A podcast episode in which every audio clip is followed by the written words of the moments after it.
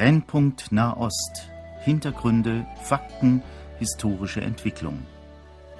Horst Marquardt im Gespräch mit Johannes Gerloff, Korrespondent des christlichen Medienverbundes KEP, Jerusalem.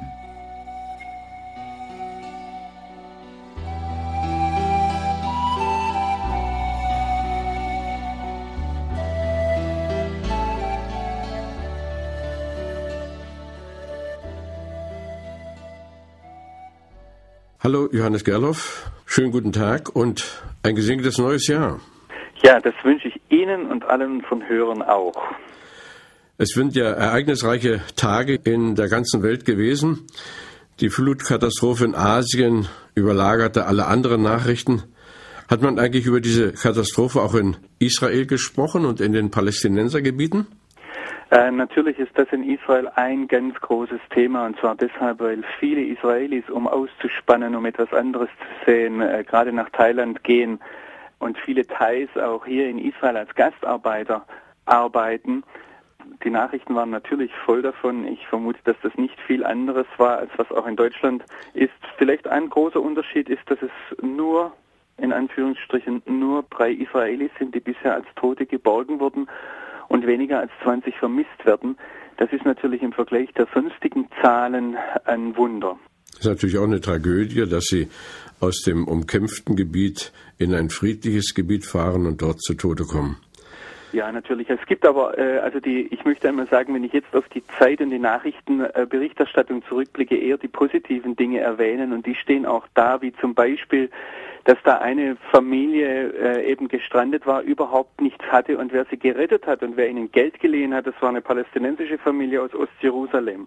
Da ist in dieser furchtbaren Katastrophe eine Freundschaft entstanden, die man hier auch als Wunder bezeichnen muss. Ja, und da kann man nur wünschen, dass das also wirklich um sich griffe und auch ohne Katastrophe zu solchen Verbindungen und Versöhnungen kommt.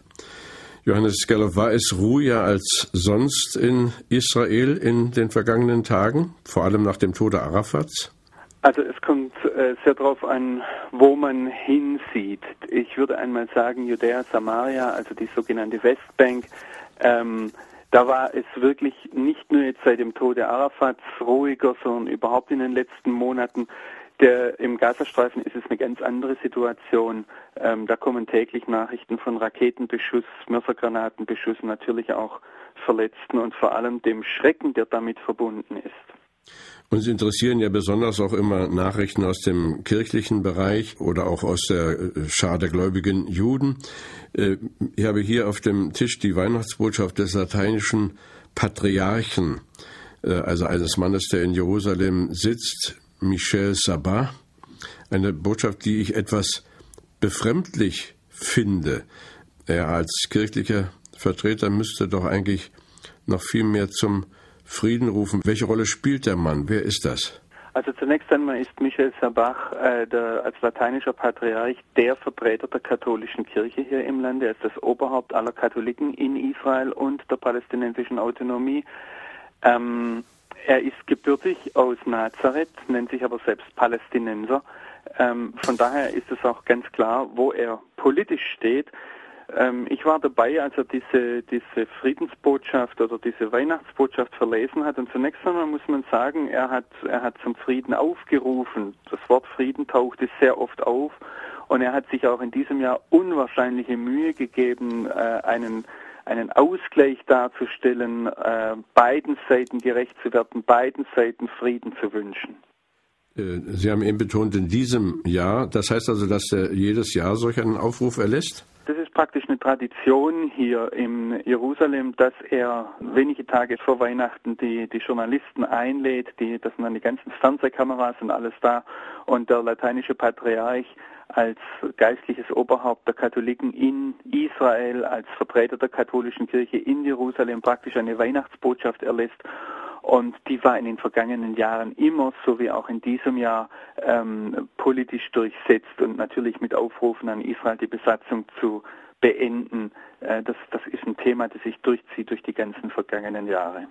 Das durchschaut hier natürlich keiner. Es ist ja irgendwie äußerlich sehr glaubwürdig, wenn ein Mann der Kirche mit dem Sitz in Jerusalem, der auch kein junger, unerfahrener Mann ist, solche Botschaften von sich lässt. Das stößt ja sicher auf offene Ohren.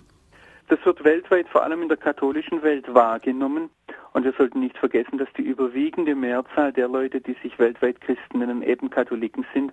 Und von daher trägt es auch ein ganz besonderes Gewicht, wenn, wenn dieser Mann eindeutige und einseitige Schuldzuweisungen macht. Er hat in diesem Jahr dann äh, im Gespräch zu uns Journalisten gesagt, dass eben der Schlüssel zum Frieden auf Israels Seite liegt, dass die Gewalt äh, einzig eine Folge der Besatzung ist. Und wenn die Besatzung aufhört, wird es auch keine Gewalt mehr geben. Daraufhin hat eine amerikanische Kollegin nachgefragt, ja, es gibt doch aber auch Leute, die sagen, dass Tel Aviv besetztes Gebiet ist und Haifa eine jüdische Siedlung ist. Und dann hat er gesagt, ja, also diese Leute seien irrelevant. Ähm, das war natürlich eine Anspielung auf die radikal-islamischen Bewegungen, Hamas, islamischer Dschihad oder auf die unversöhnlichen radikalen Bewegungen wie die PFLP oder die DFLP, das sind kommunistische Fraktionen innerhalb der PLO. Hat der Mann denn irgendwie Einfluss? Er hat ganz bestimmt Einfluss. Er ist im Prinzip der Christ, der hier an erster Stelle wahrgenommen wird im Lande. Ähm, er, er, ist auch der, derjenige, der äh, die meisten Christen hier im Lande vertritt. Wir sollten nicht vergessen, dass die, die größte christliche Gruppe hier in Israel und der palästinensischen Autonomie die Melkiten sind, also die griechisch-katholischen. Äh, das heißt, nach griechischem Ritus, aber der katholischen Kirche unterstellt und auch da ist er de facto das Oberhaupt. Ja, herzlichen Dank. Jetzt äh, ein bisschen Themawechsel. Was weiß man dann über die Arafat-Nachfolge? Man weiß über die Arafat-Nachfolge, dass jetzt am 9. Januar eine Wahl stattfindet in der palästinensischen Autonomie. Der Wahlsieger steht wahrscheinlich äh, auch schon fest, dass das äh, Mahmoud Abbas sein wird, genannt Abu Mazen, der jetzige PLO-Chef, ein äh, langer Weggefährte von Yasser Arafat. Und ähm, ja, es ist eher spannend, wie die Wahl verläuft. Vor ein paar Tagen war ich in der zentralen Wahlkommission, das ist innerhalb der palästinensischen Autonomie, die sind die Leute, die praktisch diese Wahl ausrichten und auch darüber wachen, dass sie fair ist, die auch die Bevölkerung motivieren, zur Wahl zu gehen.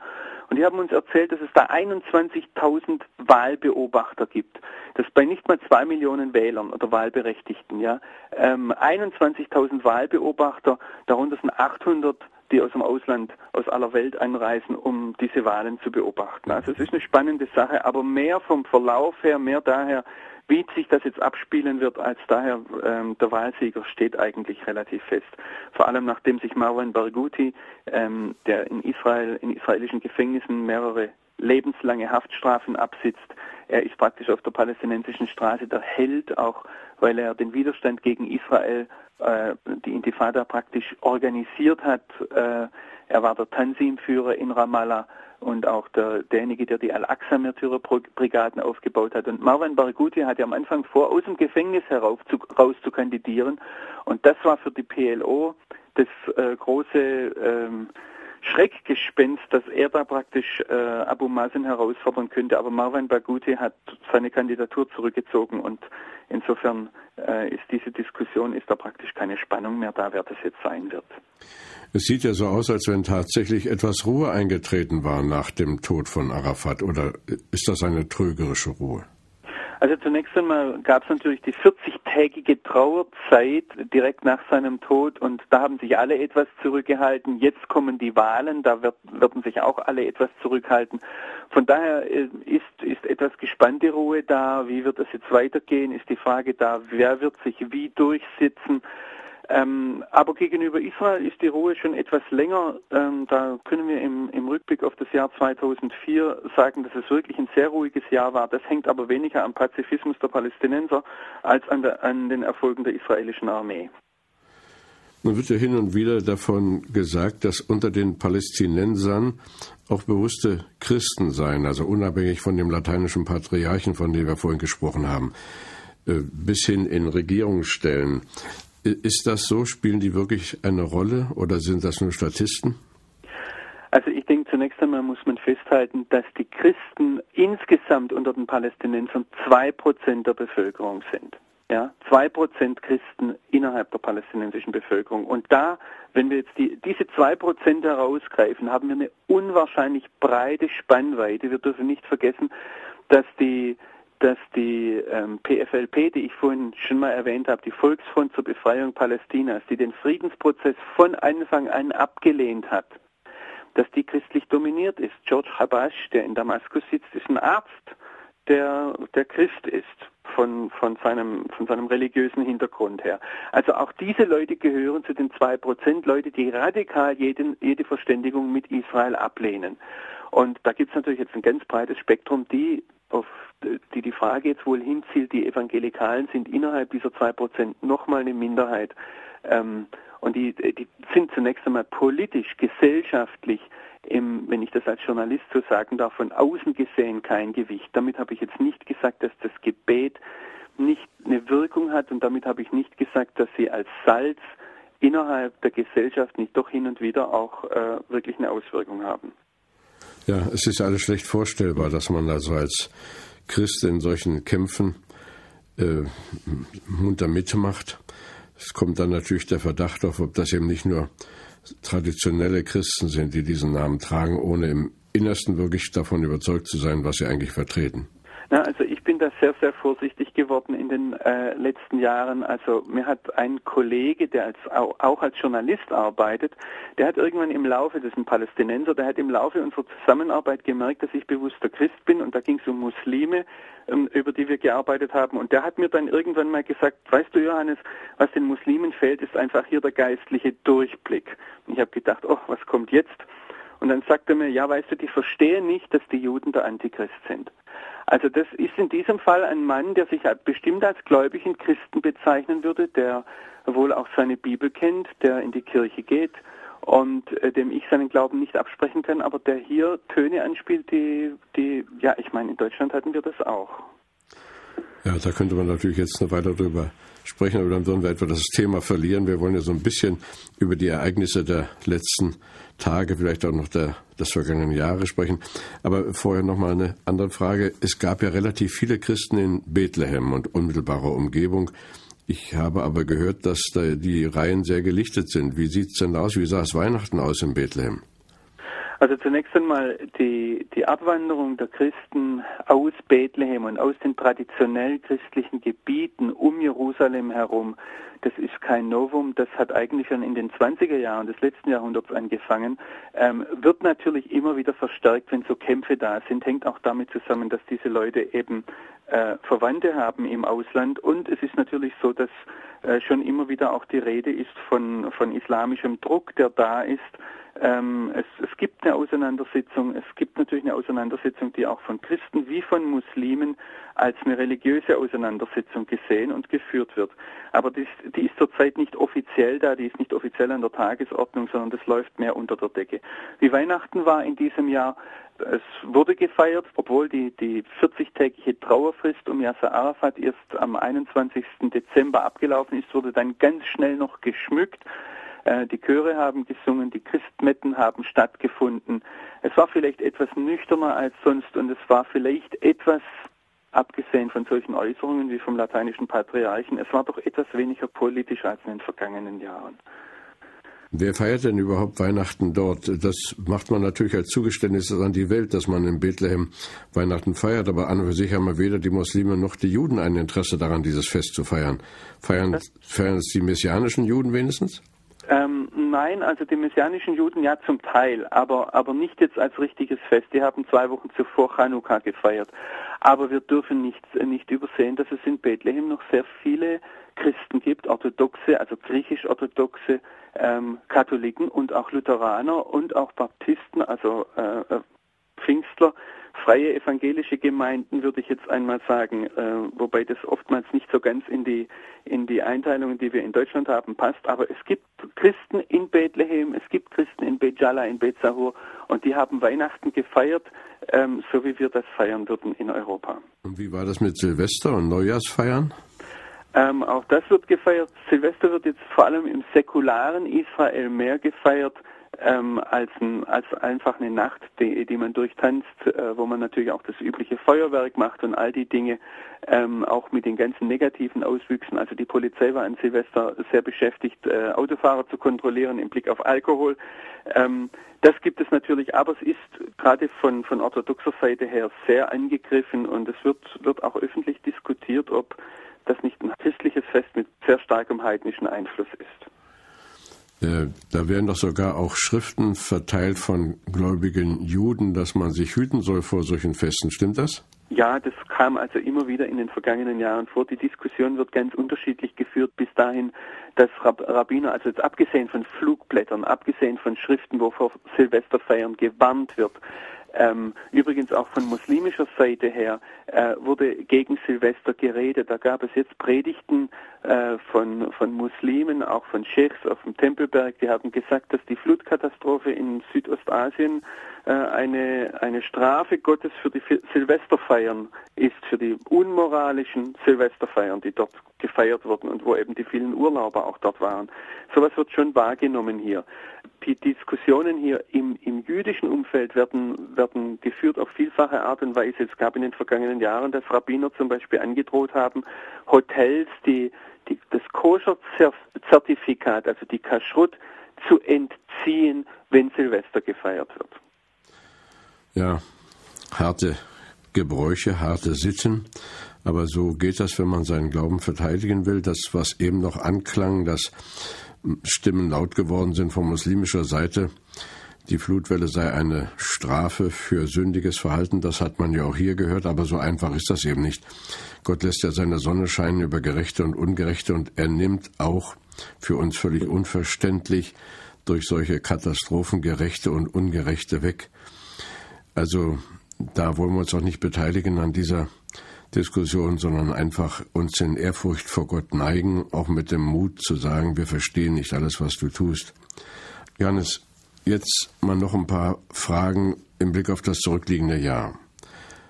Was ist denn in Ihrer Meinung besonders gravierend gewesen? Woran müsste man eigentlich noch einmal denken und das nicht so schnell der Vergessenheit anheimgeben? Was war besonders wesentlich im zurückliegenden Jahr? Also was ich ja vorhin schon angesprochen habe, äh, ist zunächst einmal der Rückgang des Terrors. Wir hatten im, im Jahr 2004, die Zahlen, die mir hier vorliegen, äh, ist so, dass es 118 Israelis sind, die dem palästinensischen Terror zum Opfer gefallen sind.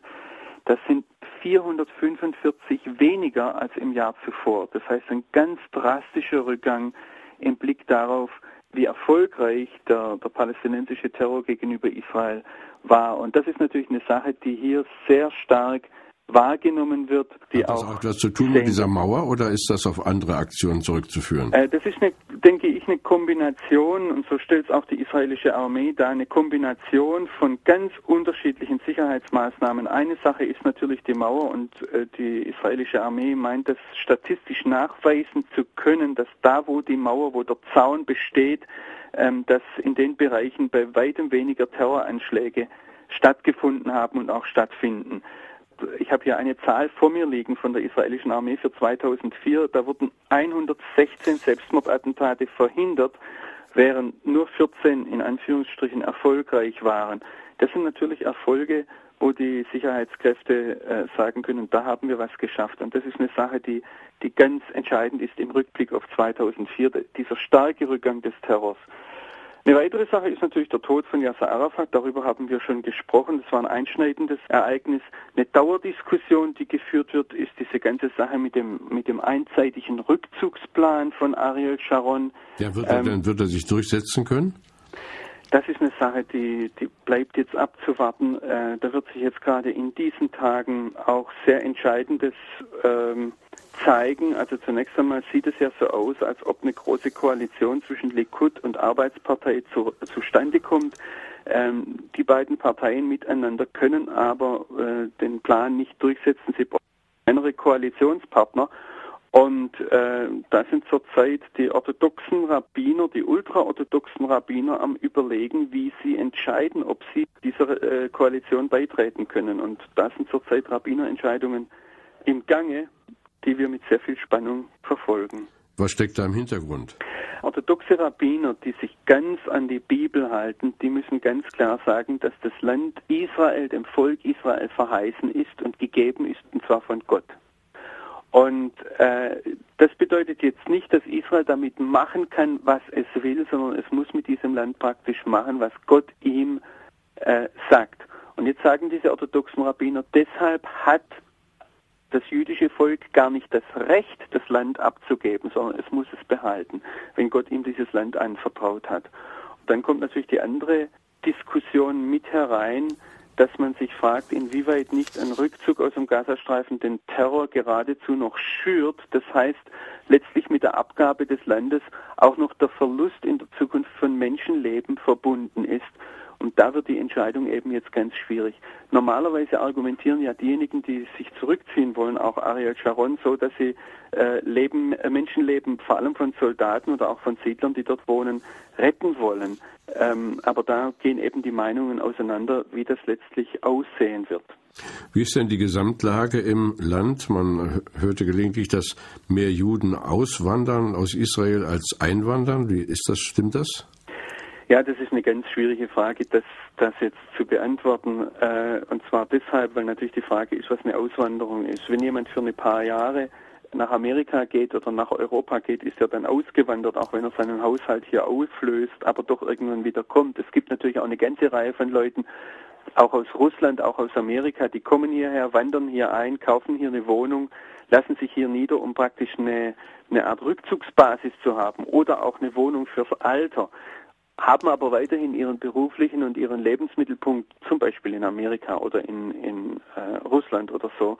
Ähm, das ist statistisch ganz schwer zu fassen und von daher wage ich da jetzt nicht zu sagen. Ich habe etwas das Gefühl, dass jeder da die Statistiken gebraucht, wie er möchte. Es sind doch nachweisbar weniger Leute aus der früheren Sowjetunion nach Israel gekommen als in den vorangegangenen Jahren. Also das ist richtig, dass erstmals seit 1989 im Jahr 2004 ähm, weniger als 50 Prozent der Neueinwanderer, also weniger als die Hälfte der Neueinwanderer, die nach Israel gekommen sind, aus der ehemaligen Sowjetunion kamen. Also das hängt aber mit der Einwanderung zusammen und da lassen sich recht klare Zahlen zeigen, weil natürlich da, da hat man Statistiken, wer hat Staatsbürgerschaft beantragt. Ähm, das waren übrigens in 2004 fast 22.000 Menschen, die da gekommen sind. Es ist ein Rückgang der Einwanderung. Allerdings, und das wird jetzt wiederum sehr betont, es gibt eine Zunahme der Zuwanderung aus den westlichen Ländern, aus Frankreich, aus den Vereinigten Staaten. Amerikanische Juden sind in, im vergangenen Jahr so viele gekommen wie in seit 20 Jahren nicht. Ja, da kann man sich nur freuen. Letzten Minuten noch für ein paar Fragen, die nicht ganz so politisch vielleicht brisant sind, aber doch ganz wichtig. Äh, Israel-Reisende haben ja oft gemerkt, dass der Wasserstand am See Genezareth außerordentlich niedrig war. Da hat sich aber wohl doch etwas geändert. Ja, also das ist eine der positiven Nachrichten aus 2004 dass sich im, im vergangenen Winter, also im Winter 2003, 2004, der See Genezareth von einem Niedrigstand aufgefüllt hat bis fast zum Überfließen. Das ist ein, ein Wunder, wobei man nicht übersehen darf, dass der die Wasserlage nach wie vor kritisch ist, weil es natürlich noch andere Wasserreservoirs gibt, wie zum Beispiel die Erdaquifer im, im Zentralgebirge und der, da sieht es nach wie vor sehr kritisch aus. Was man nicht vergessen darf im Rückblick ist, dass ähm, zwei Israelis einen Nobelpreis bekommen haben, in, in den Wissenschaftsnobelpreis. Das ist ein Novum. Bisher gab es nur Friedens- und äh, Literaturnobelpreise in der Geschichte Israels. Eine andere Sache ist, Israel hat im Jahr 2004 erstmals eine Goldmedaille bekommen in, bei den Olympischen Spielen in Athen. Das sind Dinge, die neben der Tatsache, dass sich der Tourismus sehr erholt hat, einfach so positive Highlights sind im, im Rückblick auf 2004. Äh, kleine Frage noch, was erwartet man denn für 2005?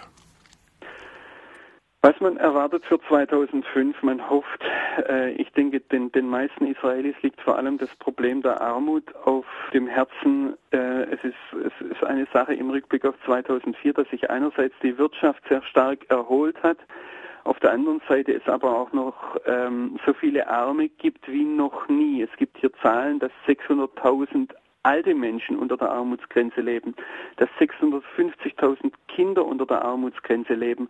Also das ist eine Sache, die sehr, sehr diskutiert wird und man hofft für 2005 natürlich, dass endlich die insgesamte positive Wirtschaftsentwicklung endlich auch sich äh, spürbar macht beim, beim normalen Verbraucher. Noch private Fragen. Wie habt ihr als Familie diese letzten zwei Wochen erlebt? Wir haben natürlich äh, Christfest gefeiert. Wir haben auch mit Leuten aus unserer Gemeinde an, an Silvester eine Gebetsnacht äh, erlebt. Äh, aber ansonsten war diese ganzen zwei Wochen insofern normale Arbeits- und Schulzeit, als dass äh, unsere Kinder in israelische Schulen gehen. Und von daher ähm, keine Ferien da waren. Das Schöne in diesem Jahr war, dass sowohl äh, Weihnachten als auch Silvester auf ein Wochenende fielen, was wahrscheinlich deutsche Arbeitnehmer nicht so gern haben, weil man mehr Urlaubstage braucht, um die Zeit aufzufüllen. Aber äh, für uns ist das sehr schön, weil wir dann eben diese Abende länger erleben können und wenn der Tag danach ein Samstag ist, dann kann man besser ausschlafen. Ja, das tun hier auch viele gerne an einem solchen langen Samstag. Was haben Sie denn persönlich für Pläne und Vorhaben für 2005? Das ist jetzt eine Frage, die überrascht. ähm, also ich hoffe zunächst einmal, dass, dass wir äh, unsere journalistische Arbeit äh, gut und fundiert weitermachen können. Äh, ich werde natürlich zu einer ganzen Reihe von Vortragsveranstaltungen in Deutschland unterwegs sein. Ich bin gespannt, wie der Herr führen wird in 2005 und ähm, ich denke, im Rahmen unserer Sendungen hier werden wir natürlich immer wieder auch darauf zu sprechen kommen. Ich habe festgestellt in der Vergangenheit, dass ich ein sehr schlechter Prophet bin und von daher halte ich mich da sehr zurück und wünsche mir, dass ich eher ein Nachfolger Jesu bin und das heißt Schritt für Schritt hinterhergehen und sich überraschen lassen von dem, was da kommen soll. Ja, das ist ein gutes Wort, das wollen wir auch für uns sagen und in Anspruch nehmen. Wir freuen uns, dass wir Sie in etwa zwei Wochen hier wieder haben für weitere Aufnahmen. Dieses Gespräch ist ja telefonisch übermittelt worden. Wir freuen uns, dass diese Verbindung zustande kam. Noch einmal Gottes Segen, alles Gute für Sie und Ihre Lieben. Auf Wiederhören.